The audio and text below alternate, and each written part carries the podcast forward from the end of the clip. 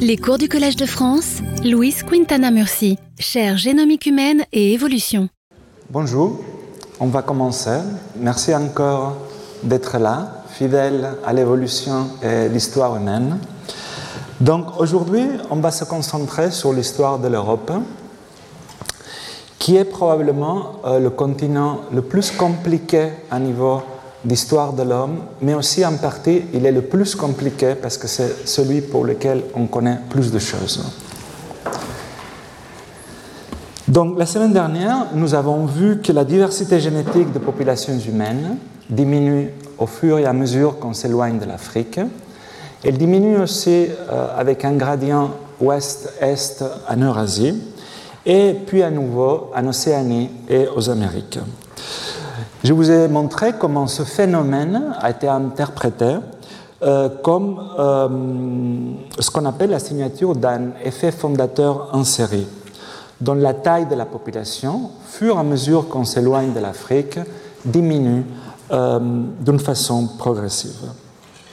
Toutefois, l'ADN ancien, que c'est ce qui occupe les cours de cette année, a révélé beaucoup plus de ce que l'on savait sur l'histoire de l'Europe en particulier, et euh, car ce schéma de diminution de diversité génétique fur et à mesure qu'on s'éloigne de l'Afrique, on ne tient pas beaucoup en Europe, parce que par exemple les populations européennes d'il y a 5000 ans montraient beaucoup moins de diversité génétique que, celle, que ceux qui se montrent aujourd'hui. Et on verra comment cette diversité génétique a augmenté en Europe au cours des 4000, 5000 dernières années, dû à des migrations euh, associées probablement, comme on verra, avec l'entrée en Europe des langues indo-européennes. Chaque fois, je vous montre et on parle quelques minutes d'abord de ce qu'on sait sur la diversité génétique des populations actuelles, donc de beaucoup d'entre nous euh, d'origine européenne. On sait que la diversité génétique des populations européennes est extrêmement corrélée à la géographie en Europe. Dans cette étude, où la diversité génétique de quelques milliers d'Européens euh, et d'Européennes euh, a été étudiée, on peut voir dans l'analyse en composants principales, donc je vous ai déjà expliqué les bases la semaine dernière, que chaque individu ici, chaque point, c'est un individu. Donc, cette analyse en composant principal, comme vous pouvez voir, reflète parfaitement la géographie de l'Europe, avec l'Europe du Nord aussi, la France et la Suisse, les îles britanniques, la péninsule ibérique et la péninsule italienne, Grèce, Turquie, etc. Euh, les auteurs de cette étude, ils ont même montré que si on exclut évidemment les migrations très récentes des dernières 100-200 ans, on peut prédire l'origine géographique d'un individu en Europe à, une résolution d'entre 500 et 800 km. La corrélation entre diversité génétique et géographie est telle en Europe qu'on peut même la détecter à l'échelle des petites régions géographiques, comme on a vu rapidement la semaine dernière l'exemple de la Suisse, où on peut distinguer même les populations dépendant de la langue qui se parle, mais aussi la, Finlande, la Finlande, l'Islande ou la Grande-Bretagne. Donc voici une des dernières études de l'année dernière sur la diversité génétique européenne. Au total, ici, ils ont analysé 5 plus de 5000 personnes provenant de 47 pays ou régions d'Europe, couvrant tout le continent. La première chose qu'ils ont constatée, c'est que le paysage génétique de l'Europe, ce qu'on savait déjà un peu, est principalement constitué des gradients, comme vous pouvez voir ici, avec l'Europe du Nord ici, euh, la péninsule ibérique, l'Europe du Sud, avec Malte, on y reviendra, que se comporte un peu différemment. C'est ce qu'on appelle en anglais un outlier, une population qui sort de ces gradients euh, génétiques, euh, aussi bien que la Finlande. Ensuite, ils ont aussi analysé les segments des génomes de ces populations et ils ont cherché pour un excès de morceaux dans notre génome qui présentent un excès de homozygosie. Ça veut dire que sont pareils la partie héritée de la mère et la partie héritée du père. parce que ces excès de ce qu'on appelle en jargon des segments qui présentent de l'homozygosie euh, nous donnent une idée des populations que, soit historiquement, ils ont été des petites populations, soit des populations qui pratiquent l'endogamie culturelle, c'est-à-dire la préférence de se marier avec un cousin euh, en, deuxième ou troisième degré. Donc on peut voir déjà que les, euh, populations d'origine, les individus d'origine finlandaise sont ceux qui présentent euh, les niveaux plus élevés de segments d'homozygostie, ce qui est cohérent avec un goulot d'étranglement historique et connu dans cette population. D'autres populations, comme celles des îles Orcades, de Malte, de Chypre ou de Turquie, présentent également des niveaux plus élevés d'homozygostie que le reste, ce qui suggère également soit des petites tailles des populations ou la pratique d'une endogamie modérée. Un des exemples plus emblématiques à niveau euh, national d'organisation de la recherche des différents pays en Europe, bon, oui, en tout cas en Europe, oui, est représenté par, par les efforts du Royaume-Uni pour bien caractériser la diversité génétique de sa population. Dans cette étude, ils ont analysé la diversité de plus de 2000 individus provenant de différentes régions du Royaume-Uni, qu'ils ont comparé à plus de 6000 échantillons provenant de l'Europe continentale. Ce faisant, ils se sont d'abord concentrés sur la structure fine des populations du Royaume-Uni. Ils ont constaté, sur la base toujours de la génétique, qu'on peut distinguer 17 grands groupes de, groupes génétiques, ce qu'on va appeler à partir de maintenant des clusters génétiques. Ces clusters, que vous pouvez voir ici en différentes couleurs, peuvent à la fois être regroupés en euh, quatre grands groupes. Le groupe plus différencié, c'est celui qui correspond aux populations des îles Orcades, que vous pouvez voir ici et que vous pouvez voir ici, suivi par les populations galloises, suivi par euh, les divisions ultérieures révèlent une différenciation plus subtile, que vous pouvez voir ici, euh, comme la séparation du nord de l'Angleterre, de l'Écosse et de l'Irlande du Nord du reste de l'Angleterre. À noter que le groupe le plus prédominant, le groupe génétique plus prédominant, c'est celui que vous voyez ici en rouge, qui couvre la majeure partie du centre et du sud de l'Angleterre et s'étend jusqu'à la côte Est. En général, comme c'est le cas pour l'Europe continentale, les différences génétiques entre individus corrèlent aussi d'une façon frappante avec la géographie. Ensuite, ils ont comparé la diversité génétique du Royaume-Uni avec celle de l'Europe continentale afin d'identifier les différentes influences de l'Europe continentale vers le Royaume-Uni. Ainsi, l'observation que les échantillons des îles Orcades diffèrent génétiquement du reste du Royaume-Uni est cohérent avec l'implantation historique et le contrôle à long terme des Orcades par les Vikings. Euh, rappelez-vous que les Orcades ont fait partie de la Norvège de 875 jusqu'à 1472. Donc vous pouvez voir ici que euh, les différentes populations du nord de l'Europe, ils ont une influence particulière dans ces populations-là que si on regarde en bas, correspond aux îles Orcades. De la même façon, ces analyses ont mis en évidence qu'environ 35% de l'origine génétique des, Britanniques d'aujourd'hui, dans les individus surtout du centre et du sud de l'Angleterre, est attribuable à la diversité génétique observée en Allemagne, ce qui est cohérent avec l'arrivée euh, au Royaume-Uni des peuples saxons. Cette étude a également proposé l'existence des mouvements populationnels de l'Europe continentale vers l'Angleterre du Sud-Est entre la fin du Mésolithique et le début de la période romaine.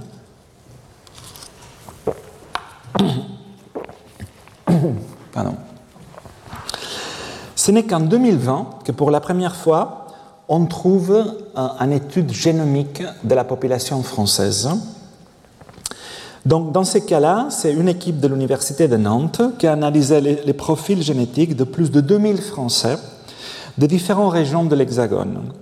Ils ont montré que la diversité génétique française suit généralement un modèle d'isolement par la distance, c'est-à-dire qui corrèle avec la géographie. Mais ils ont vu également que certains clusters génétiques apparaissent comme résultat de diverses barrières géographiques. Par exemple, toujours, vous pouvez voir ici les différents clusters génétiques en différentes couleurs, et vous pouvez voir déjà que la Loire a été une barrière géographique qui sépare les populations du Nord aux populations du Sud. Euh, donc cette ligne de rupture génétique située le long de la Loire reflète euh, une frontière politique et culturelle qui a été longtemps euh, corrélée avec les royaumes et les comtés euh, du nord et du sud de la Loire.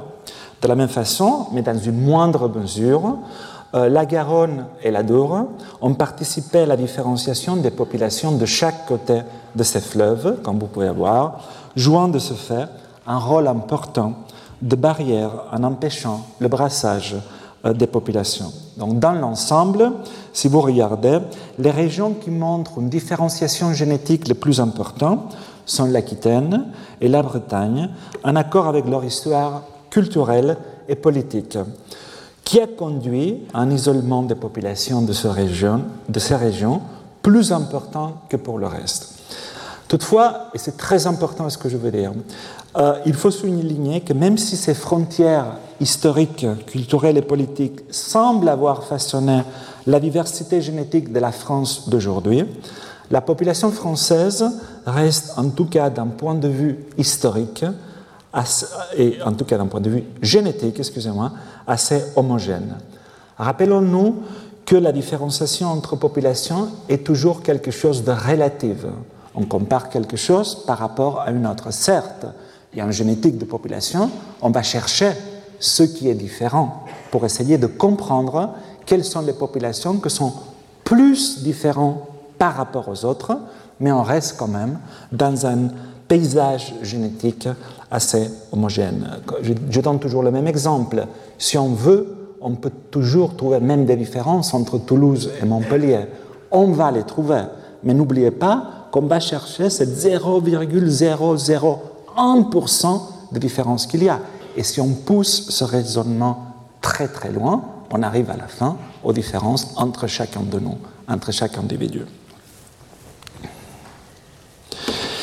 Mais encore une fois, la diversité génétique des populations actuelles peut ne pas refléter la diversité génétique des populations du passé, ni nous renseigner soit sur quelles populations du passé en Europe ont contribué à la diversité génétique actuelle, ce qu'on connaît comme la continuité génétique, ou quelles populations sont disparues.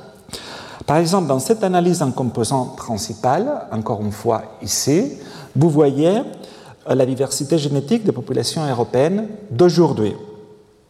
Ensuite, différents génomes anciens, ici, ici et ici, sont projetés sur la diversité génétique des populations d'aujourd'hui, qu'à partir d'ici, on va commencer à les voir en gris. C'est-à-dire, en gris, c'est toujours la même chose. C'est ça, les populations européennes d'aujourd'hui.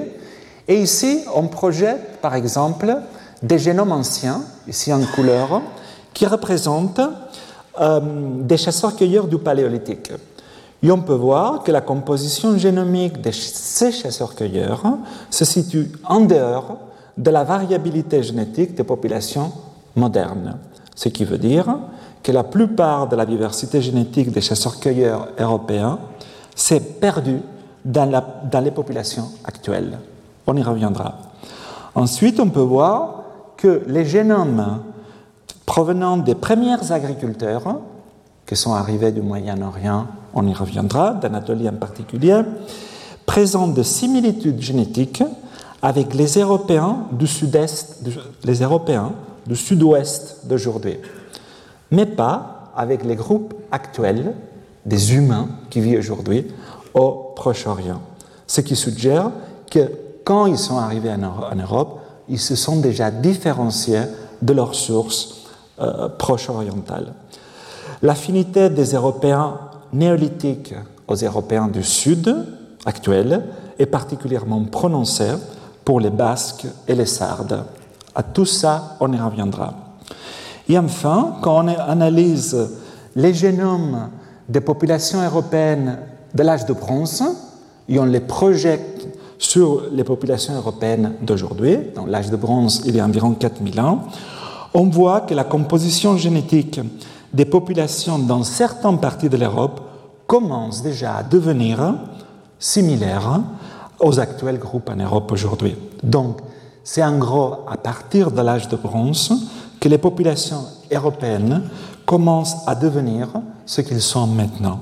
On verra comment, le comment de tout ça en détail dans quelques minutes. Mais avant de commencer à voir en détail la composition et les changements à travers le temps de la génétique des populations européennes, voyons déjà quels sont les génomes européens les plus anciens dont on dispose aujourd'hui. Il s'agit des restes fossiles d'humains dits archaïques. Et dans cette étude, ils se sont concentrés sur un site en Espagne connu comme Cima de los Huesos, ce qui veut dire en espagnol gouffre aux ossements, et dessinent un gisement paléolithique. Je vous rappelle que le paléolithique, en gros, c'est avant l'arrivée de l'agriculture, donc avant, il y a 10 000 ans. Je vous ai parlé des différentes périodes la semaine dernière. Donc ce site a livré un assemblage unique de 28 hominines datés d'environ 430 000 ans. Ce fossile, ces fossiles, partagent certains traits dentaires et crâniens avec les néandertaliens du Pléistocène supérieur, par exemple un prognatisme médiofacial. médiofacial. Cependant, le génome mitochondrial, c'est-à-dire hérité par la voie maternelle, d'un individu, d'un de ces individus, de Cima de los Huesos, ils ont vu qu'il était plus proche de l'ADN mitochondrial des Denisoviens, donc des hommes archaïques, archaïques en Asie, que de celui des Néandertaliens. Mais étant donné que l'ADN mitochondrial, je vous rappelle, ne reflète qu'une partie de nos généalogies, euh, il est difficile d'établir une relation directe entre les individus de Cima de los Huesos et les Denisoviens. C'est pour cela qu'ils ont étudié ces différents hominides et ont essayé de voir d'où ils pouvaient extraire de l'ADN, euh, on va dire, descente pour être euh, séquencés, parce que je vous rappelle que ce sont des, euh, des fossiles très anciens. Donc, ce faisant, ils, ont, ils sont finalement parvenus à séquencer l'ADN nucléaire de deux individus. Et en comparant les positions informatives du génome de ces deux individus de Cima de los Huesos avec d'autres génomes dont on disposait déjà, le génome, le néandertalien, le génome dénisovien et un génome humain, ici ils ont pris un africain, ils ont vu qu'en effet, euh, les deux individus de Cima de los Huesos partagent beaucoup plus de positions euh, informative avec les Néandertaliens, entre 39 et 43% qu'avec les Denisoviens, entre 7 et 9% seulement. Donc cette, étude a montré que les hominines de Cima de los Huesos, datant de 430 000 ans, sont liés aux ancêtres des Néandertaliens plutôt que des Denisoviens. Mais grâce aux études en paléogénomique des dix dernières années, on sait que les Néandertaliens se sont bien métissés, on l'a vu déjà, avec, les, les, ancêtres de nous tous, des Européens, et qu'aujourd'hui, les, les Européens portent dans notre génome environ 2% de matériel génétique néandertalien. Mais on sait aussi que les humains ont donné aussi du matériel génétique aux néandertaliens, comme l'atteste la présence d'ADN mitochondrial et de chromosomes Y humains chez les néandertaliens. Toutefois, c'est grâce à l'étude, pardon, c'est grâce à l'étude de, et au séquençage euh, des génomes d'anciens humains, c'est-à-dire des sapiens qui ont vécu dans différents moments de l'histoire et de la préhistoire, qu'on sait également aujourd'hui que certaines populations humaines ont contribué à la diversité génétique des ce que nous intéresse aujourd'hui, des Européens actuels, tandis que d'autres populations humaines se sont étant euh, dans le chemin. Voyons alors d'abord qui sont ces individus habitant soit en Europe, soit en Eurasie plus généralement, euh, qui se sont étant et qui n'ont pas donc participé à la diversité génétique européenne. Commençons par l'homme de Ust-Ishim, le nom donné à un fossile d'Homo sapiens trouvé en 2008 en Sibérie occidentale. Donc, daté de 45 000 ans, ce fossile se distingue par la préservation de son ADN, ce qui a permis en 2014 le séquençage complet de son génome, ainsi devenu le génome humain le plus ancien séquencé à ce jour. Sur cette carte, vous pouvez voir euh, la localisation de Ust-Ishim, ici en jaune, et en, en rouge, vous voyez les sites où certains néandertaliens ont été retrouvés, y compris le site 4, ici, qui correspondent à la grotte de Denisova, où ensuite ils ont trouvé cette phalange qui est devenue après euh, le représentant, le seul représentant actuel, en tout cas à niveau génétique, de, des Denisoviens. Donc, euh, le fossile, à partir duquel l'ADN a été extrait et séquencé, consiste en un seul osement, le fémur gauche d'un humain du sexe masculin. La morphologie de l'extrémité proximale euh, est similaire à celle des humains modernes, du paléolithique supérieur, et distante de celle des néandertaliens. Ensuite, d'un point de vue génétique, euh, ils ont voulu regarder à quelle population Oustishim ressemblait, en comparant leur génome à ceux d'un groupe de populations humaines à travers le monde, toujours dans le cadre d'une analyse en composant principal dont vous connaissez déjà le principe. Vous pouvez voir ici la position de Ustishim. Et donc, le fait que Ustishim, dans l'analyse en composant principal, est proche de zéro, sur les deux premiers axes, euh, suggère qu'il ne partage pas beaucoup plus d'ascendance avec un groupe d'humains en particulier. Cela donc suggère que la population à laquelle Ustishim appartenait, euh, cette population a divergé des ancêtres des populations actuelles d'Eurasie, ou en même temps, en même temps avant de leur divergence mutuelle en européens et asiatiques. Ainsi, l'homme d'Ustishim représente vraisemblablement une autre migration vers l'Eurasie qui n'aurait pas donné de descendants parmi les populations humaines actuelles. Mais rapprochons-nous un peu plus maintenant euh, de ce qui nous intéresse aujourd'hui, donc l'Europe, et regardons la diversité génétique de l'individu OAS 1. Cet individu provient de la grotte Pestera QOAC, donc la grotte aux ossements, au sud-ouest de la Roumanie, où certains autres restes d'anciens Homo sapiens ont été découverts. L'ADN a été extrait à partir d'une mandibule datant d'entre 37 000 et 42 000 ans. Sa morphologie est généralement moderne, ce qu'on appelle, je vous expliquais déjà, euh, homme anatomiquement moderne, dans Sapiens, mais il présente certains aspects qui pourraient rappeler, en tout cas qui sont compatibles avec une ascendance néandertalienne. En ce qui concerne sa diversité génétique, afin de déterminer la, la relation entre l'individu OS1 et les populations actuelles, ils ont testé s'ils partageaient plus de mutations informatives, soit avec les Européens, soit avec, les Asiatiques et les natifs américains. Et ils ont vu qu'ils partagent plus d'allèles, en effet, comme vous pouvez voir ici, avec des individus asiatiques ou natifs américains, ce qui va à l'encontre de ce que l'on pourrait s'imaginer euh, pour un individu européen ancien. Ensuite, ils ont remplacé par les Européens, ils ont remplacé les Européens actuels par des individus européens du paléolithique, c'est-à-dire avant l'agriculture, ou par rapport aux Asiatiques et les natifs américains. Et ils ont vu que l'individu de Ust-Ishim ne partage, pas, partage autant d'allèles avec les premiers Européens paléolithiques qu'avec les Asiatiques de l'Est ou les Amérindiens actuels. Ce qui suggère que l'individu OAS1 appartenait à une population qui n'a pas contribué en grande mesure à la diversité génétique actuelle des Européens. Ensuite, étant donné que cet individu, euh, l'âge de cet individu concorde avec la période où les Néandertaliens étaient encore en Europe, ils ont regardé dans quelle mesure son génome porte du matériel génétique néandertalien.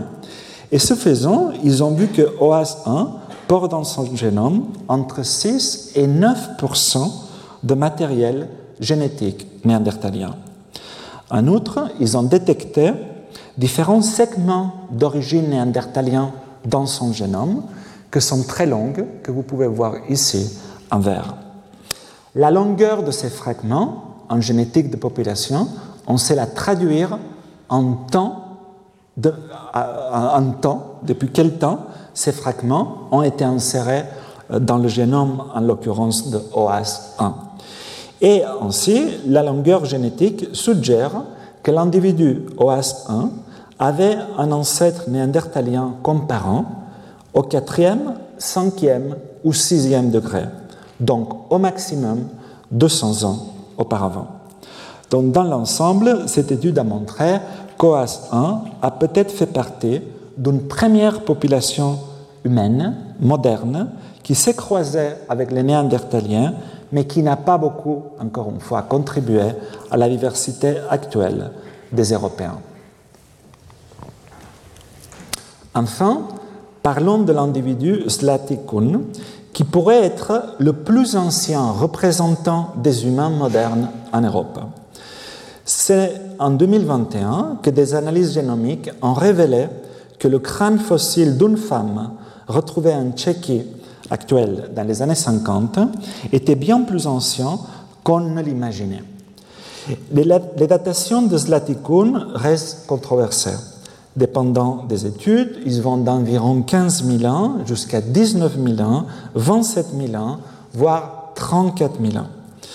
Dans cette étude, ils ont séquencé son génome afin de comprendre dans quelle position de l'arbre généalogique des humains Zlatikun se retrouve, ce qui pourrait aussi nous renseigner sur son âge ainsi que sur ses relations avec d'autres Européens.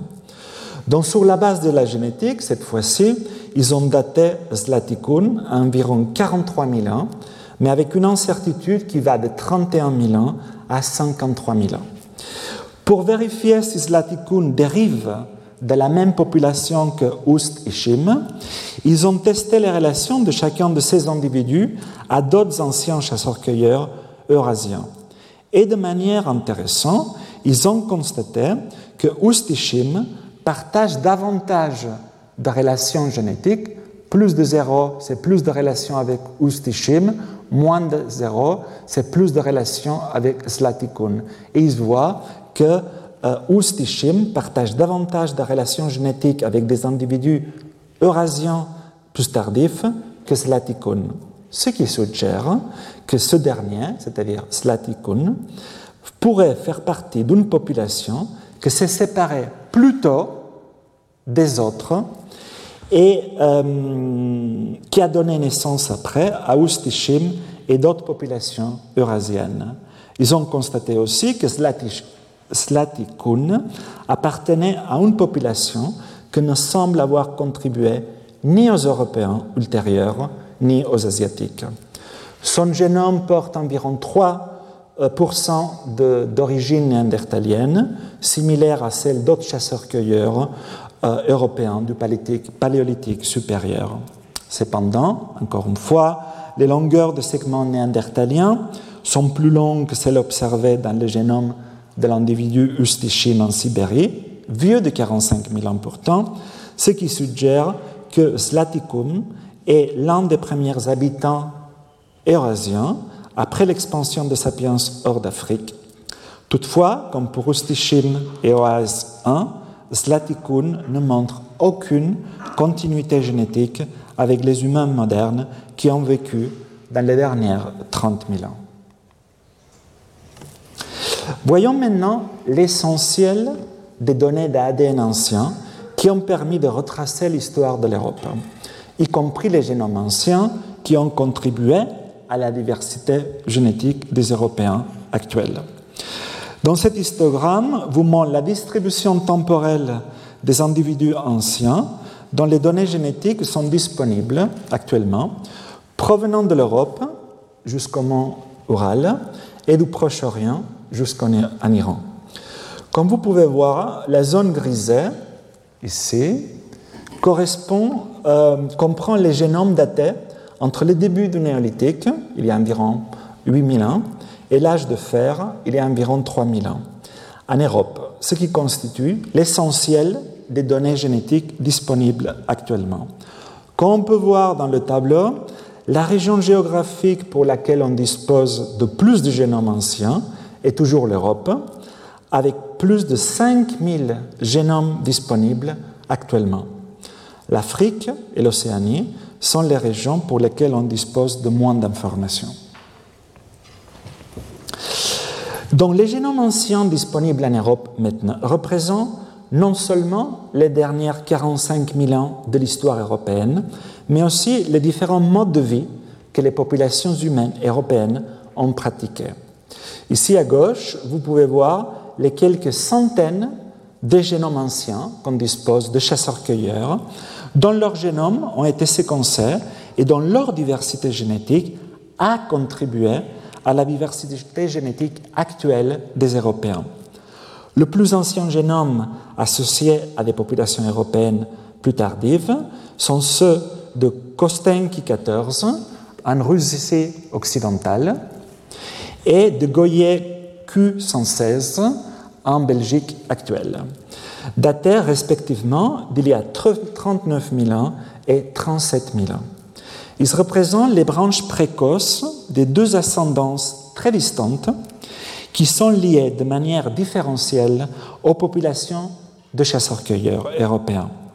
Le premier groupe génétique clair observé en Europe, nommé Vestonice, d'après les individus âgés d'environ 30 000 ans du site de Dolny Vestonice ici, comprend des génomes datés de 34 000 avant 6 000 ans et s'étend de la République tchèque à la Belgique et au sud d'Italie.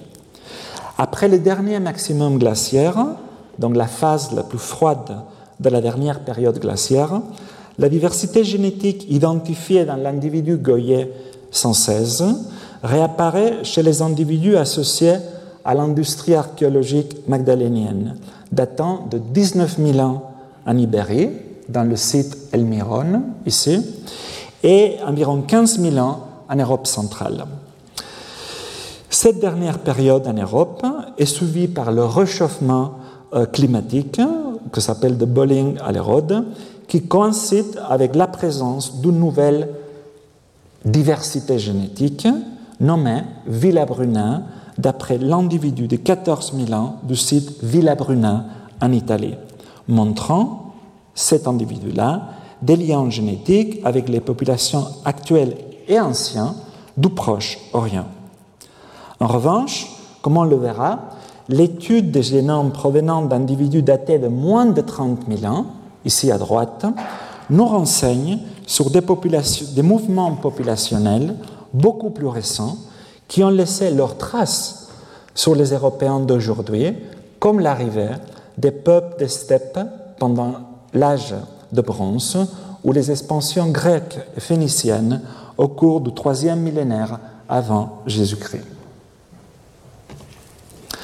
Dans cette étude, les chercheurs ont séquencé l'individu Kostenki 14, donc je vous disais, un des génomes les plus anciens en Europe qui ont contribué à la diversité génétique ultérieure. En effet, Konstantsky 14 a été trouvé en 1954 à côté du fleuve, fleuve Don, en Russie, et a été daté il y a entre 36 000 ans et 38 000 ans.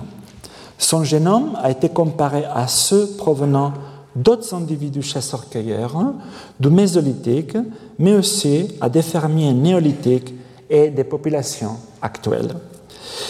À niveau global, mondial, si vous voyez ici, on peut voir que Kostenki 14 partage plus c'est rouge, plus de partage, plus c'est bleu, moins de partage. Donc on peut voir qu'il partage une ascendance génétique proche des chasseurs-cueilleurs européens, certains Sibériens occidentaux et contemporains et de nombreux Européens, mais pas les Asiatiques de l'Est. Au centre de l'Europe, on peut voir ici à droite qu'il partage plus de diversité génétique avec les populations de l'Europe du Nord.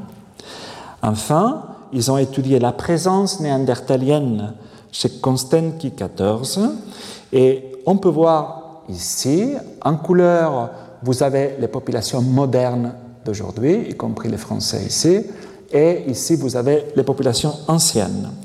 Et ce qu'on peut voir, c'est que tandis que les populations modernes, ils ont toujours entre 1,5 et 2 de matériel néandertalien dans leur génome, Konstantin XIV en présente un peu plus à la hauteur de 2,5. La présence de ces fragments néandertaliens chez Konstantin XIV a été utilisée pour calculer, encore une fois, le temps de métissage entre humains et néandertaliens, et euh, dans cette étude, ils l'ont daté à environ 54 000 ans. Mais quid de la diversité génétique et la structure? Parce que là, jusqu'à là, je vous parlais d'un génome qu'on interprète comme ce génome doit représenter une population. Mais maintenant, essayons de prendre différents génomes anciens et voir plus généralement faire un peu plus la génétique des populations, la structure entre ces différents génomes. Et donc là, ils se sont dit, mais quelle est la structure en général et la diversité génétique des chasseurs-cueilleurs en Europe? Donc pour répondre à cette question, ils ont analysé la diversité génétique de 51 Européens datant d'il y a 45 000 à il y a 7 000 ans, y compris certains génomes connus dont je vous ai parlé déjà, comme Konstantin XIV, OAS 1 ou Goyer 116. Au cours de cette période, ils ont observé d'abord ici que euh, la proportion d'ADN néandertalien diminue d'environ 3,6% au début jusqu'au 2, 1,5-2% actuel, ce à travers le temps. Donc, ce qui montre, ce qui est cohérent avec la sélection naturelle contre l'entrée des variants néandertaliennes dans le génome des humains, à l'exception notable, comme vous pouvez voir ici, de OS1, comme je viens de vous le présenter avant. Ensuite, ils se sont penchés sur l'étude de la structure génétique de tous ces chasseurs-cueilleurs.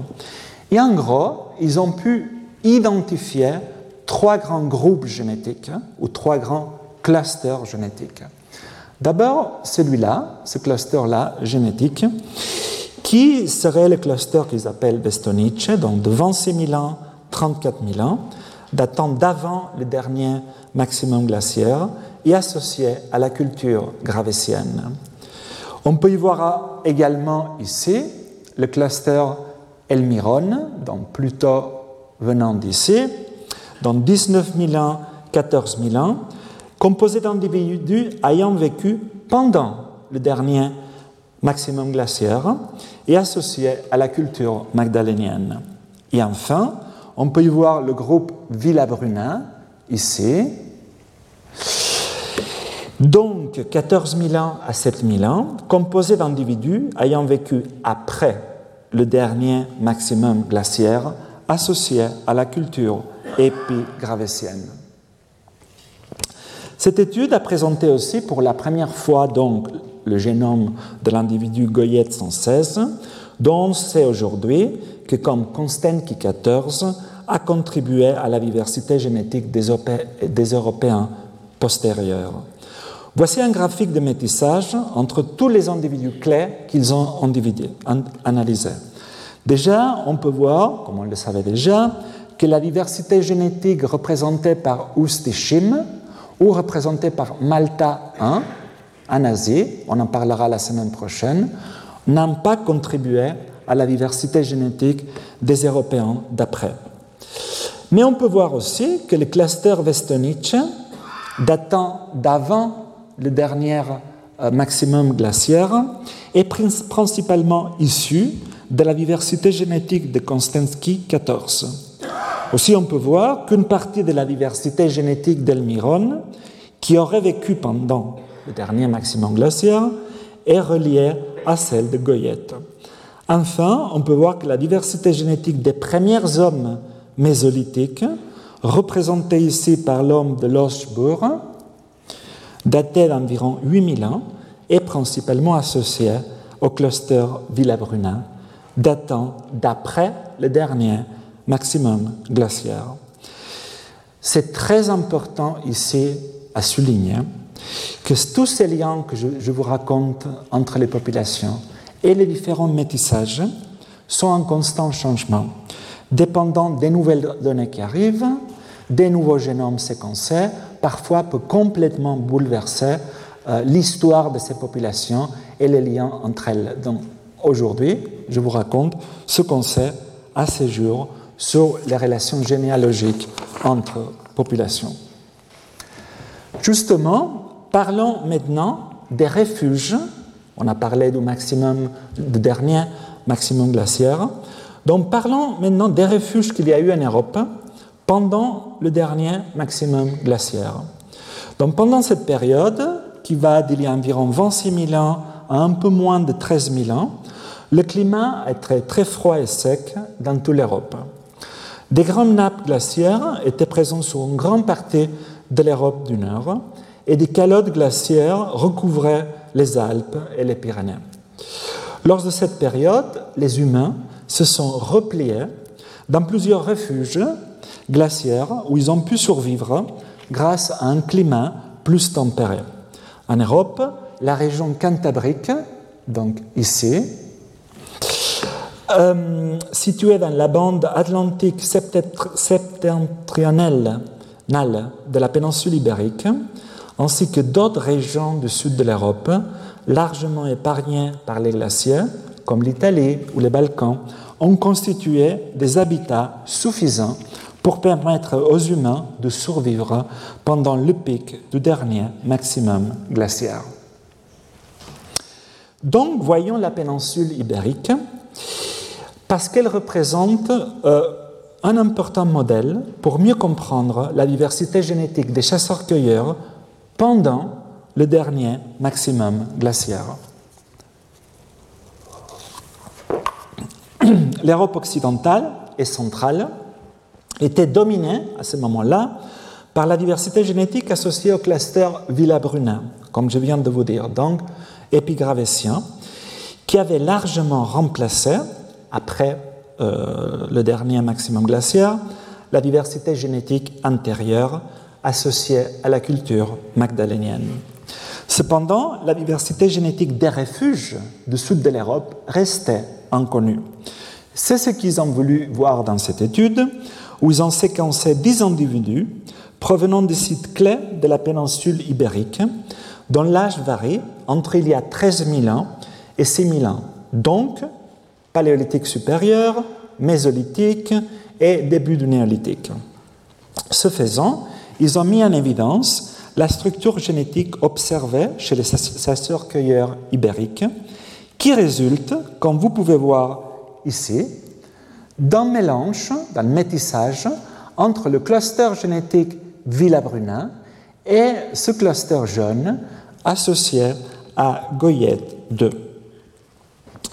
Donc cela suggère que, euh, donc, un métissage génétique entre épigravésien, Brunin et magdalénien, Goyet II. Cela suggère une survie dans la péninsule ibérique de deux lignées d'origine paléolithique tardive euh, pendant le Mésolithique, alors que la diversité génétique des chasseurs-cueilleurs, par ailleurs dans toute l'Europe, avait été complètement remplacée par, le cluster génétique Villabruna, ici en bleu. Donc, dans cette étude très récente, en gros, il est sorti la semaine dernière, ici, ils ont voulu revisiter l'histoire européenne du paléolithique jusqu'au néolithique en analysant 356 génomes anciens de chasseurs-cueilleurs de 14 pays d'Europe datant d'il y a 35 000 ans à 5 000 ans. Il se constate que avant la dernière période glaciaire, d'abord ici, vous avez euh, cela représente le temps, 40 000 ans, 5 000 ans, et ça, les différentes euh, régions européennes, du sud-ouest jusqu'à l'est de l'Europe. Et chacun de ces couleurs représente la diversité génétique, ces clusters génétiques, ces différents groupes génétiques qu'ont vécu en Europe. Et en parallèle, vous pouvez voir ici les différentes périodes de l'Europe d'il y a 40 000 ans, pendant l'orignacien, jusqu'à la transition mésolithique, néolithique. Donc, ils ont pu voir déjà que, tout d'abord, dans la période gravétienne, il y a deux grands groupes génétiques de chasseurs-cueilleurs associés à cette culture. À l'ouest, associés à la diversité génétique de Goyette 116 et à l'origine du cluster Fournol qu'on trouve à l'ouest de l'Europe. Et à l'est de l'Europe, on trouve toujours, donc c'est pour le revisiter, euh, le cluster Westonich en Europe de l'Est. Et comme on peut voir aussi dans ce schéma, il y aurait également eu un métissage en Europe centrale pendant ce temps-là entre ces deux groupes génétiques. Ensuite, pendant le dernier maximum glaciaire que vous voyez ici, le groupe Fournol survit à l'ouest, peut-être dans la région franco-cantabrique, conduisant à des populations plus tardives associées à la culture magdalénienne, donc associées aux individus Goyet II et Elmiron. En revanche, l'ascendance trouvée chez les individus de l'Europe de l'Est associés aux Gravétiens le fameux groupe Westonich, ne laisse pas de descendants dans les populations d'après le dernier maximum glaciaire, qui sont remplacés, comme vous pouvez voir, par le groupe Villabrunin, surtout en Europe du Sud.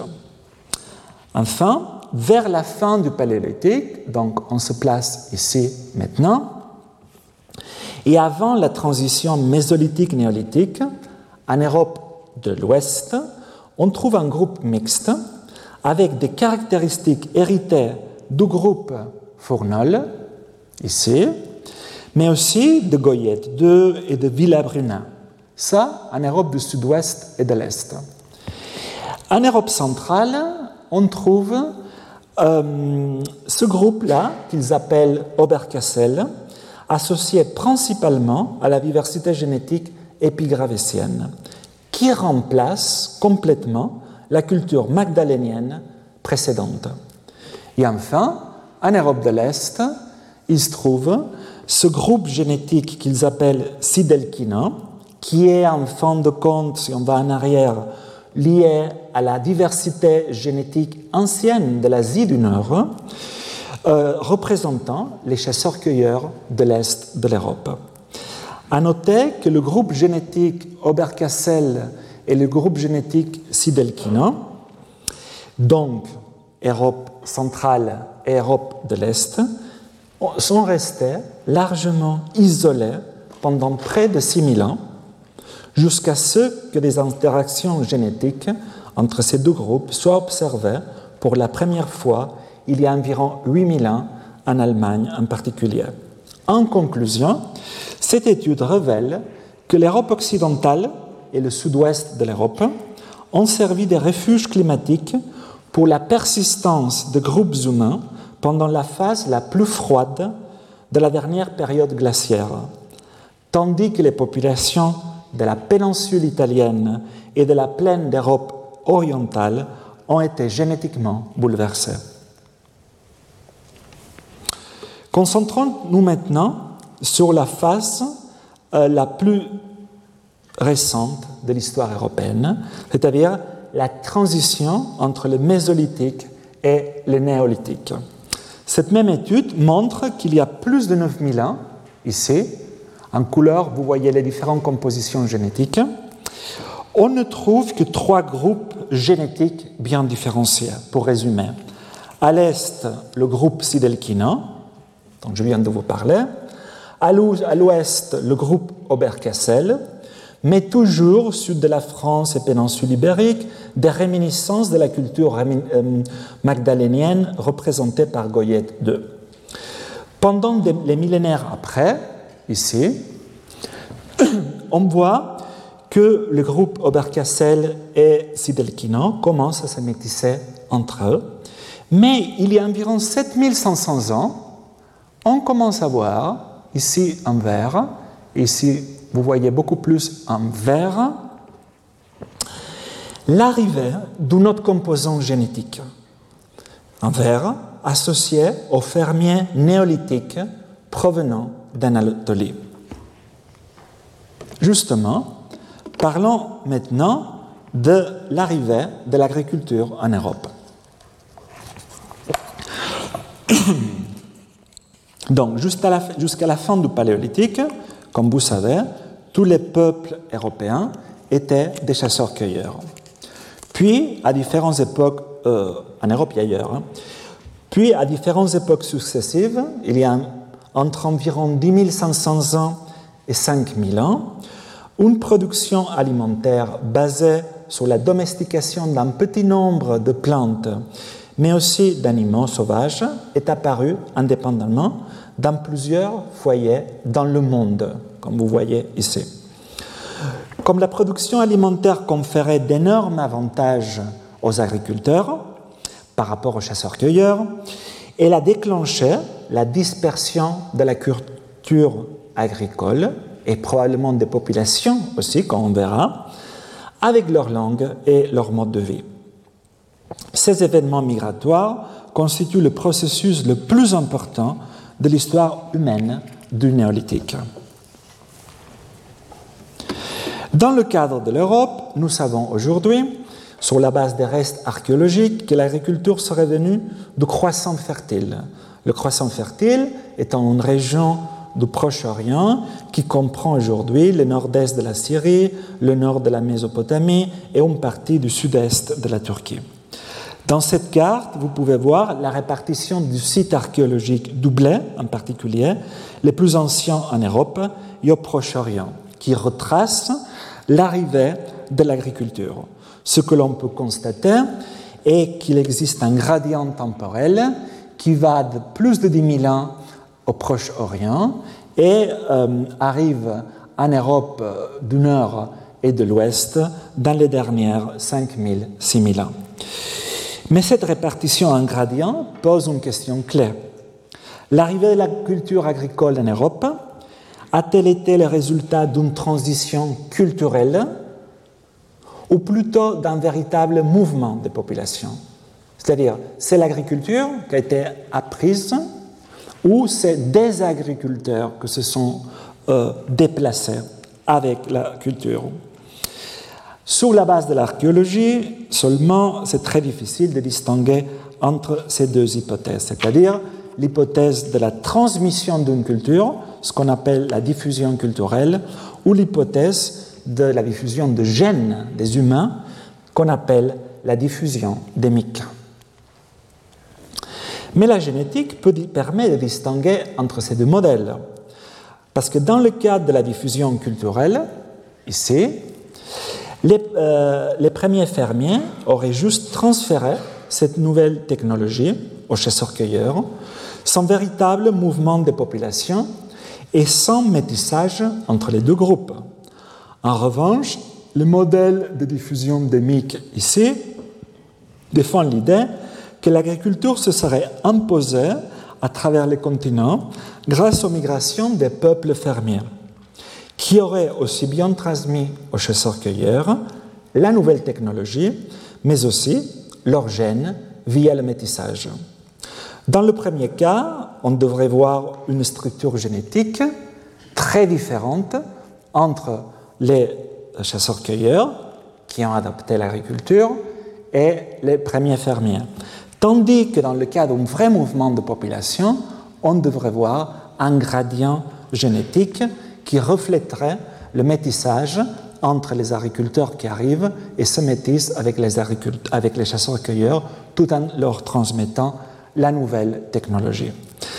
Les premières observations provenant de la génétique des populations européennes, basées soit sur ce qu'on appelle des marqueurs classiques ou sur la base du chromosome Y hérité par le père, ont montré en effet la présence des gradients de fréquence en direction du sud-est de l'Europe vers le nord-ouest, ce qui pendant longtemps a été interprété comme à faveur du modèle démique de diffusion de l'agriculture.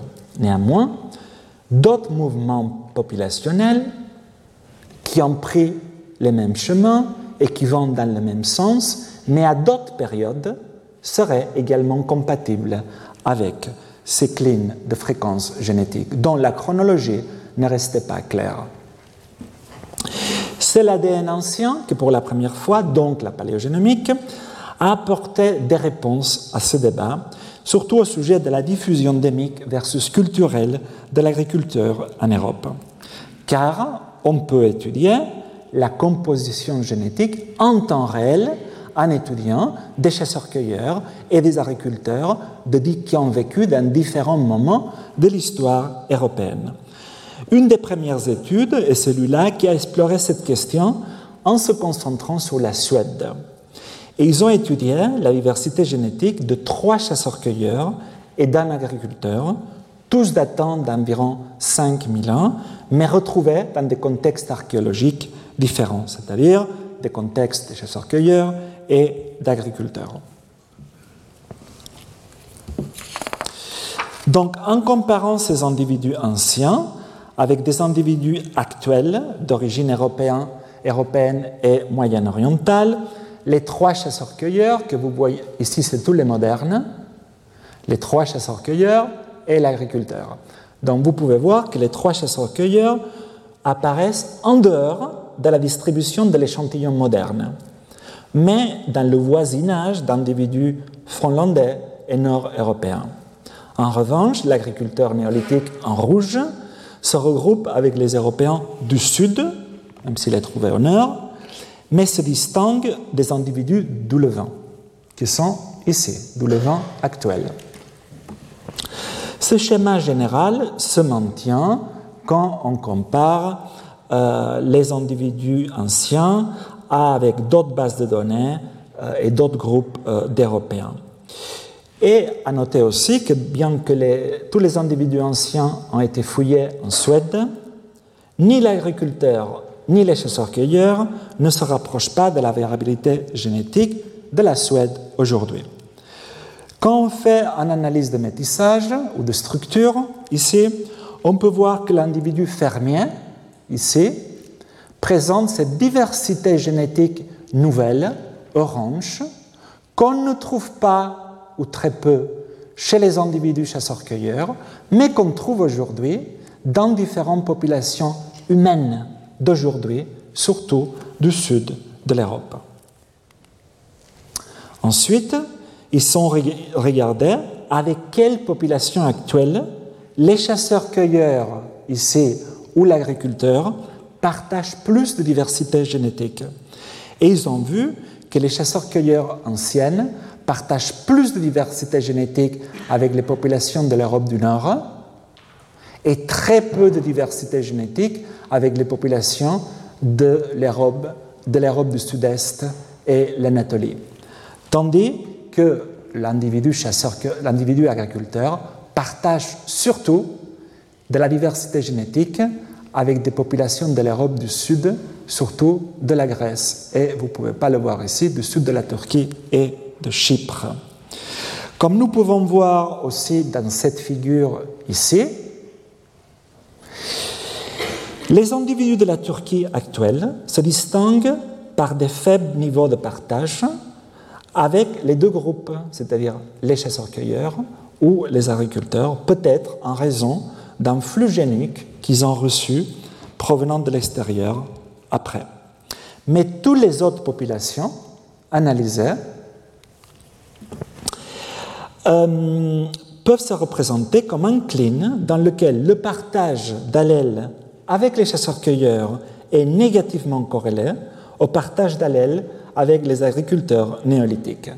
Donc cela a commencé à suggérer fortement qu'il y aurait eu en Europe une véritable arrivée des migrants provenant du Levant qui seraient ensuite, avec l'agriculture, et qui se seraient ensuite métissés avec les populations de chasseurs-cueilleurs locaux qui habitaient en Europe. Pour pallier le petit nombre d'individus anciens étudiés, ce même groupe a réalisé une autre étude deux ans après. Tout d'abord, ils ont confirmé que les chasseurs-cueilleurs ne partagent pas de diversité génétique avec les populations européennes actuelles, ici en gris. Tandis que les fermiers en rouge se rapprochent encore une fois des populations actuelles du sud de l'Europe. Ensuite, ils ont regardé avec quelles populations, encore une fois, les chasseurs-cueilleurs et les agriculteurs partagent plus de diversité génétique en commun. Ils ont constaté que les chasseurs-cueilleurs se rapprochent surtout des populations du nord de l'Europe, tout en particulier les Lituaniens, tandis que les fermiers néolithiques se rapprochent surtout des populations du sud de l'Europe, en particulier les Sardes. Ensuite, ils se sont intéressés plus généralement au niveau des diversités génétiques des chasseurs-cueilleurs et des agriculteurs. Ils ont vu que les agriculteurs sont ceux, pardon, les chasseurs-cueilleurs sont ceux qui présentent le moins de diversité génétique comparé aux agriculteurs anciens et aux populations européennes actuelles, tandis que les agriculteurs présentent des niveaux de diversité génétique plus ou moins comparables aux populations européennes actuelles. Donc ces résultats suggèrent plus généralement que les groupes de chasseurs-cueilleurs de l'âge de pierre en Europe étaient historiquement peu nombreux, probablement en raison de l'oscillation de conditions de vie ou d'une capacité de charge limitée. Mais ces études jusqu'à là étaient limitées en général à des génomes anciens provenant du nord de l'Europe. Et donc ici, il restait à savoir comment c'était la situation plus générale à l'échelle de l'Europe. Et c'est sur cette question qu'une autre étude s'est penchée. Ici, ils ont séquencé les génomes de 230 individus anciens provenant un peu partout de l'Europe et ayant vécu entre il y a 8500 ans et 2300 ans. Les analyses en composants principales ont montré que les échantillons du néolithique anatolien ne ressemblent pas aux populations actuelles du Proche-Orient. En revanche, ils se rapprochent avec les premiers agriculteurs européens, européens de l'Allemagne, d'Hongrie et d'Espagne. Encore une fois, euh, cette étude soutient l'hypothèse d'un vrai, vrai, mouvement de population qu'aurait amené l'agriculture en Europe à partir d'Anatolie.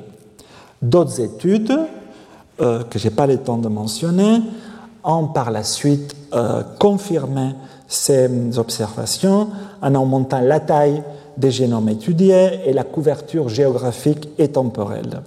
Et ils ont confirmé qu'un composant génétique provenant de l'Anatolie s'est déplacé dans les dernières 8000-9000 ans dans toute l'Europe, soutenant le modèle de diffusion démique de l'agriculture. Et qu'est-ce qu'on sait aujourd'hui? Parce qu'il y a eu plein d'études après. Donc on sait aujourd'hui que les premiers agriculteurs européens étaient génétiquement distincts des chasseurs-cueilleurs contemporains, qu'ils étaient contemporains, habitant le continent. Les échanges génétiques entre les deux groupes semblent avoir été limités dans les premières phases d'expansion des agriculteurs, mais des échanges plus intenses ont eu lieu dans les phases ultérieures. La plupart des agriculteurs présents en Europe continentale autour d'il y a 8000 ans semblent descendre des populations, donc, habitant le bassin égéen, donc plus ou moins la Grèce et l'ouest de la Turquie, mais leurs origines génétiques et géographiques à eux, à ceux que se sont déplacés après vers l'Europe, restaient un peu controversées. On sait également que les agriculteurs anciens de la mer Égée sont apparentés aux agriculteurs d'Anatolie centrale, mais ils présentent également des affinités avec les agriculteurs du Levant sud. Cela suggère une origine commune,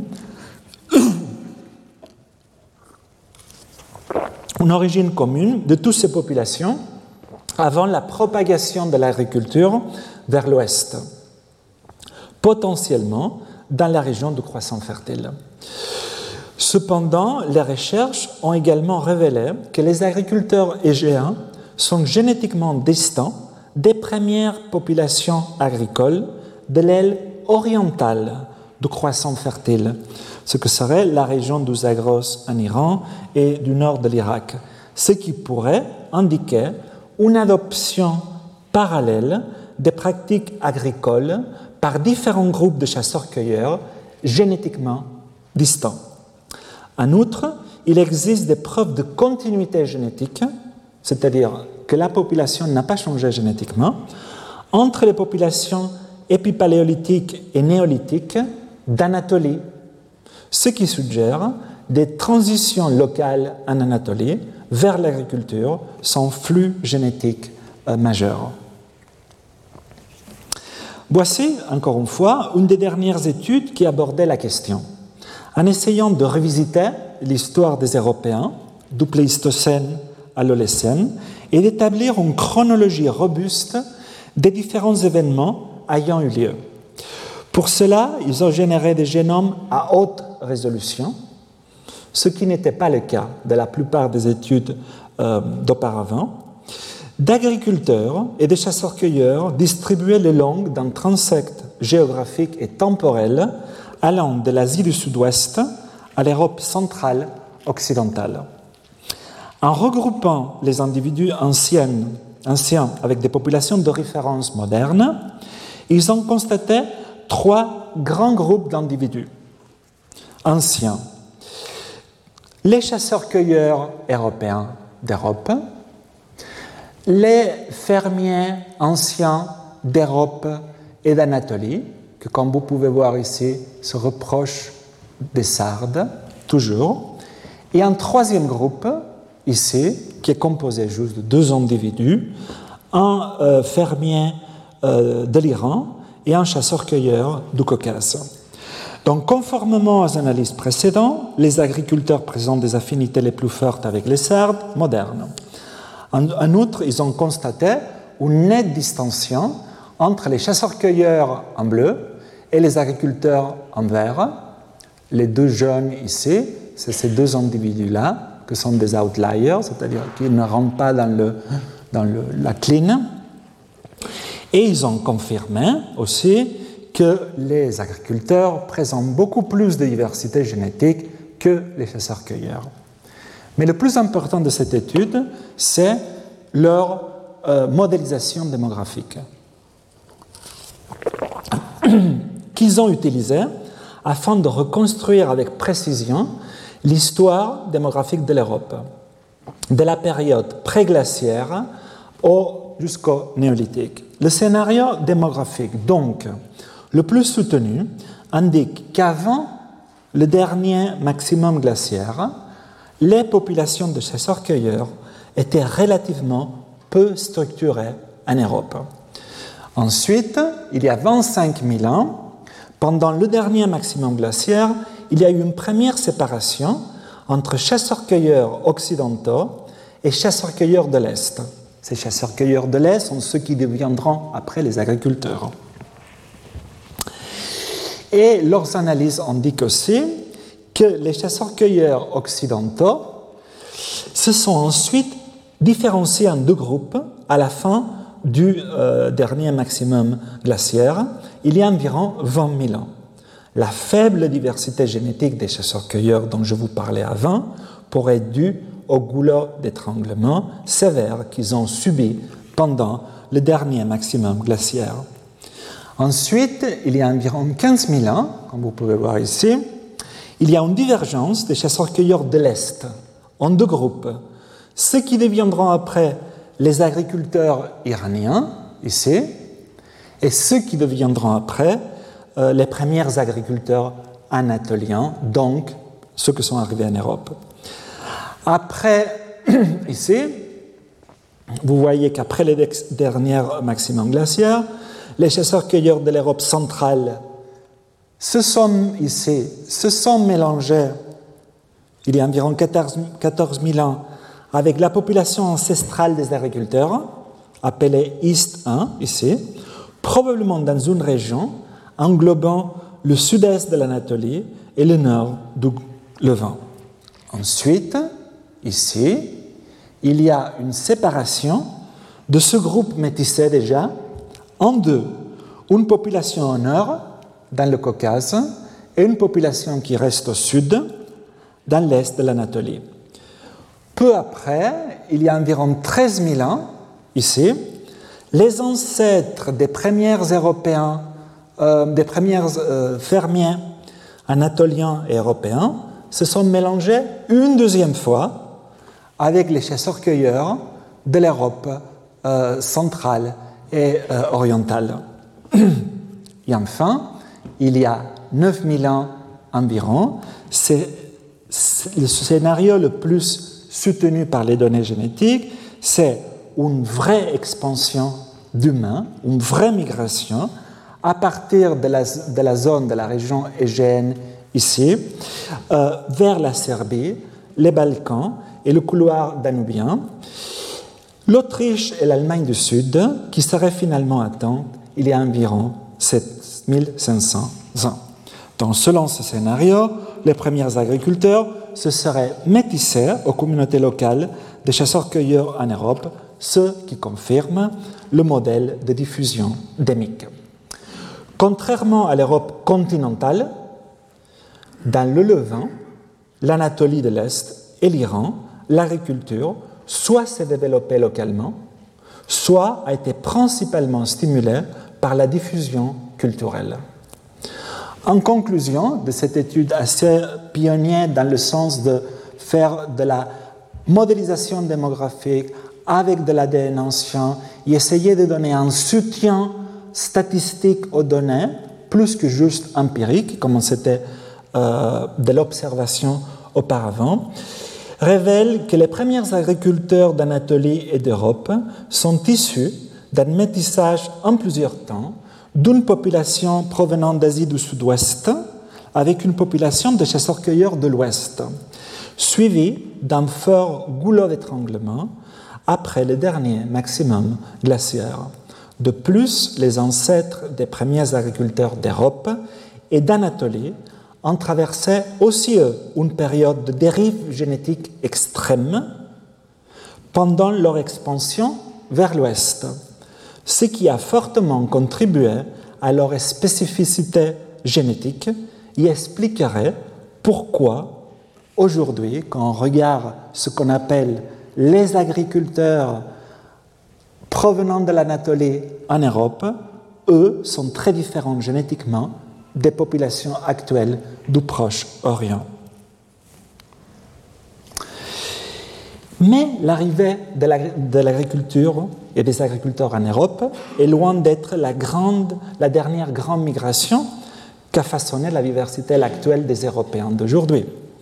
Et c'est d'abord en 2014 qu'une première étude, en analysant plusieurs génomes anciens, évoque la présence chez les Européens d'une troisième composante génétique, indépendant de celle associée aux fermiers anatoliens, ou aux chasseurs-cueilleurs. Il commence à voir la présence, à un certain moment de l'histoire européenne, d'une composante génétique que ressemble, en fin de compte, une composante génétique qui viendrait de l'Asie du Nord.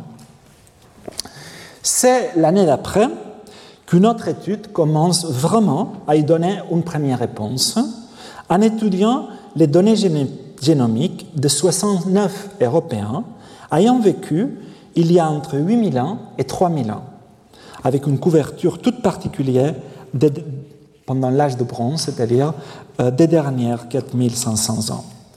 Et qu'est-ce qu'on peut voir ici?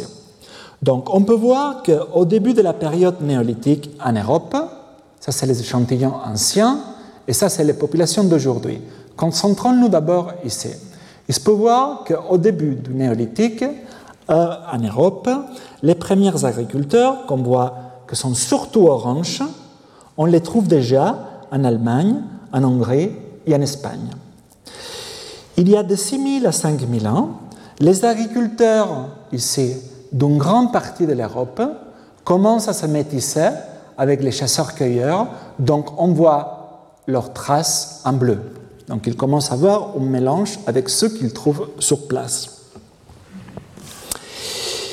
Mais c'est à partir d'il y a 4500 ans, à la fin du néolithique et le début de l'âge de bronze, qu'une autre diversité génétique que vous voyez ici en vert apparaît en Allemagne et en Hongrie.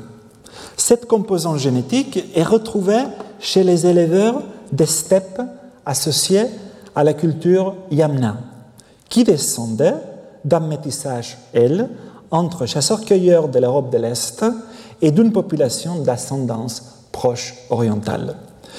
Donc cette, cette composante génétique verte apparaît en Europe centrale pour la première fois avec la culture de la céramique cordée, qui partage des éléments de culture matérielle avec des groupes de steppes tels que les Yamna. Les données génétiques présentées dans cette étude fournissent des preuves directes que la diffusion de cette culture, des steppes jusqu'à l'Europe centrale, n'a pas été un phénomène de transmission d'idées, mais d'une vraie migration et en plus relativement soudaine. En effet, le peuple de la céramique cordée, si vous pouvez voir ici son génome, par exemple ici, euh, du néolithique tardif en Allemagne retrace 75% de ses ancêtres au Yamna, témoignant d'une migration massive vers le cœur de l'Europe à partir de la périphérie orientale. Cette ascendance stépique a persisté chez nous tous les Européens centraux, euh, chez tous les Européens centraux, pardon, échantillon né euh, il y a moins de 3000 ans et est omniprésent chez les Européens d'aujourd'hui, comme vous pouvez voir ici, que vous distinguez. La composante anatolienne reliée à l'agriculture en orange, les réminiscences des chasseurs-cueilleurs européens et la composante âge de bronze Yamna chez toutes les populations aujourd'hui. On peut voir que donc toutes les populations européennes actuelles résultent d'un mélange tripartite entre chasseurs-cueilleurs de l'ouest de l'Europe, fermiers néolithiques d'origine anatolienne et éleveurs stépiques yapna de l'âge de bronze.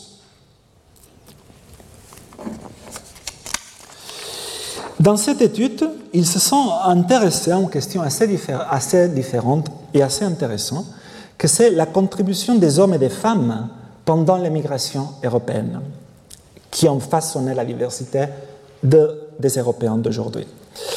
Donc, ils se sont intéressés à la migration en provenance d'Anatolie pendant la transition néolithique et à la migration qu'on vient de voir des peuples Yamna. Ils ont aussi comparé, je ne vais pas rentrer dans les détails techniques, la diversité de chromosomes X, donc les femmes en portent deux, mais les hommes, on n'en porte que un. Et ils ont comparé la diversité des populations sources et des populations receveuses métissées.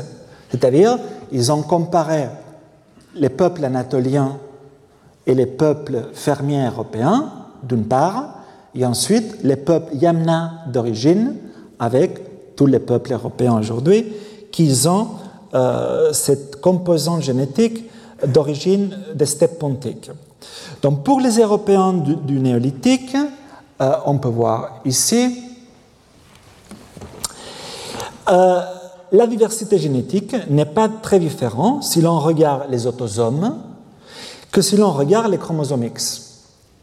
En revanche, quand on regarde les Européens de l'âge de bronze, ici, on peut voir que tandis que les autosomes montrent une grande diversité génétique en rouge, euh, d'origine des steppes, les chromosomes X, donc les femmes, présentent une contribution génétique des steppes beaucoup moindre, ce qui suggère qu'il y a eu un manque de femmes pendant ces migrations. Donc, en combinant toutes les données, on obtient une image beaucoup plus générale et ce qu'ils ont vu, c'est qu'il y a eu un grand nombre d'hommes et de femmes migrants avec euh, l'arrivée de l'agriculture en Europe depuis le début du néolithique, mais des contributions presque exclusivement masculines pendant l'expansion à partir de la steppe pontique caspienne. Ainsi, ils ont proposé que le changement culturel massif qui accompagnait le passage à l'agriculture est compatible avec une migration à grande échelle d'un sous-ensemble de la population, des familles, et avec un taux de propagation plus lent. En revanche, le résultat, combiné aux preuves archéologiques, suggère que la migration en provenance de la steppe pontique a été fortement menée par les hommes, plutôt liée à des conquêtes et potentiellement euh, par le biais de chevaux nouvellement domestiqués. Pour en finir, les mouvements en Europe ne, s'arrêtent pas là. Et il y a eu aussi d'autres études fondées sur la paléogénomique euh, qui ont étudié soit des histoires à niveau micro-régional, soit des histoires reliées à certaines populations plus isolées, comme ça peut être par exemple les Basques, ou comme peut être aussi toute l'influence des Vikings dans euh, le nord de l'Europe. Laissez-moi vous parler juste de deux exemples. Une, c'est l'histoire de la Méditerranée occidentale. Un, parce que c'est intéressant, et deux, parce que ça m'intéresse à moi aussi, parce que je viens de l'île de Majorque. Donc, la façon dont les différents composants génétiques que l'on vient de voir a affecté la Méditerranée occidentale restait relativement mal comprise. C'est pour cela que dans cette étude, ils ont généré des données d'ADN ancien provenant de 61 individus des îles Baléares, de la Sicile et de la Sardaigne, ayant vécu entre il y a 7000 ans et le Moyen Âge. Les résultats qu'on peut voir ici, toujours en différentes couleurs, montrent qu'au moins 50% de la diversité génétique des îles de la Méditerranée occidentale est attribuable à la composante génétique néolithique anatolienne en vert, suivie de la composante attribuable aux chasseurs-cueilleurs, qu'on peut voir euh, dans cette couleur, hmm, un peu vert aussi, mais c'est pas vert, on va l'appeler jaune, je le vois pas très bien, mais c'est une autre couleur. Et euh, suivi de celle provenant des steppes que vous pouvez voir ici en orange. Toutefois, des différences importantes sont observées entre îles et entre archipels. Aux îles Baléares, l'individu le plus ancien, datant d'il y a 4400 ans, qui vient de Majorque, et il présente, est celui qui présente une ascendance des pasteurs des steppes la plus importante, en orange, qui provient probablement d'une migration de l'ouest en est à partir de Libérée. En Sicile, regardez ici, euh, les ancêtres des pasteurs de steppe sont arrivés il y a environ 4000 ans, aussi en partie depuis Libérée. Toutefois, on trouve également des traces importantes dans quelques échantillons de la composante néolithique iranienne, ici en rouge, arrivée il y a environ 3000 ans. Cela pourrait représenter un lien avec l'expansion culturelle des Mycéniens, même si cela reste à prouver. Enfin, la Sardaigne, que tout le long de ce cours aujourd'hui, je vous disais toujours, c'est celle qui ressemble le plus à, qui porte plus de composants génétiques des fermiers néolithiques d'origine d'Anatolie. Effectivement, on le voit aussi à niveau de l'ADN ancien, avec une exception notable. Des premiers agriculteurs, euh, excusez-moi, une exception notable un individu ayant vécu il y a environ 4200 ans, ici, euh, non, c'est pas lui, ici, un individu ayant vécu il y a 4200 ans de la Sardaigne, qui, en provenant de l'Afrique du Nord, ce qui montre déjà des liens entre, les deux, euh, entre les deux parties de la Méditerranée dans une époque relativement ancienne. Ensuite, le deuxième exemple, c'est sur les Basques, que comme certaines autres populations, souvent on entend dire que sont considérées comme une population résiduelle remontant au Paléolithique. Cette étude s'est intéressée à cette question en analysant les génomes de huit individus associés à des vestiges archéologiques de cultures agricoles dans la grotte del Portalón dans le nord de l'Espagne, ici. Le profil génétique de ces individus est le même, comme vous pouvez voir ici, est le même euh, que tous les agriculteurs d'Europe qui sont mélangés avec des chasseurs-cueilleurs, que se sont mélangés avec les chasseurs-cueilleurs sur le chemin vers l'Ibérie.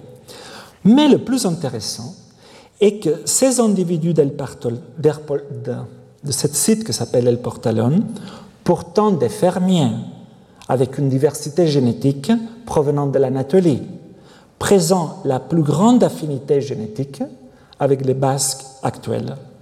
Ces derniers ne présentant pas de lien génétique avec les chasseurs-cueilleurs. Donc, je vous rappelle que la langue basque, l'euskera, est un isolat linguistique qui n'a aucun lien de parenté avec les langues parlées aujourd'hui en Europe. Et, souvent, et les études en général souvent ont conclu que la langue basque était une relique de l'ancienne diversité linguistique pré-agricole de l'Europe, dont les racines remontant au Paléolithique. Ces données suggèrent que les Basques remontent leur ascendant génétique plutôt aux premiers agriculteurs ibériques. Et cette observation suggère que les Basques et leur langue pourraient être liés au premier stade de la propagation de l'agriculture en Europe. Ce qui reste évidemment tout ça à confirmer. Donc, pour conclure, qu'est-ce qu'on a vu jusqu'à là? On a vu que les Européens sont le résultat d'un métissage entre trois grands composants génétiques. Celle arrivée il y a 40 000 ans d'Afrique, pendant le Paléolithique, qui aurait subi, subi certaines modifications lors du dernier maximum glaciaire et le repeuplement post-glaciaire. Tout ça que c'est métissé avec la composante arrivée du bassin égéen, de l'Anatolie, dans les dernières 8000, 9000 ans, qui aurait amené euh, l'agriculteur en Europe, qu'à la fois ce serait métissé avec ce dernier composant, que c'est que grâce à la paléogénomique qu'on a pu le mettre en évidence, que serait arrivé des steppes pontiques dans les derniers 5000 ans, pendant l'âge de bronze, et que peut-être, reste à confirmer, peut-être aurait introduit les langues indo-européennes qui parlent aujourd'hui la plupart des Européens. Je vous remercie.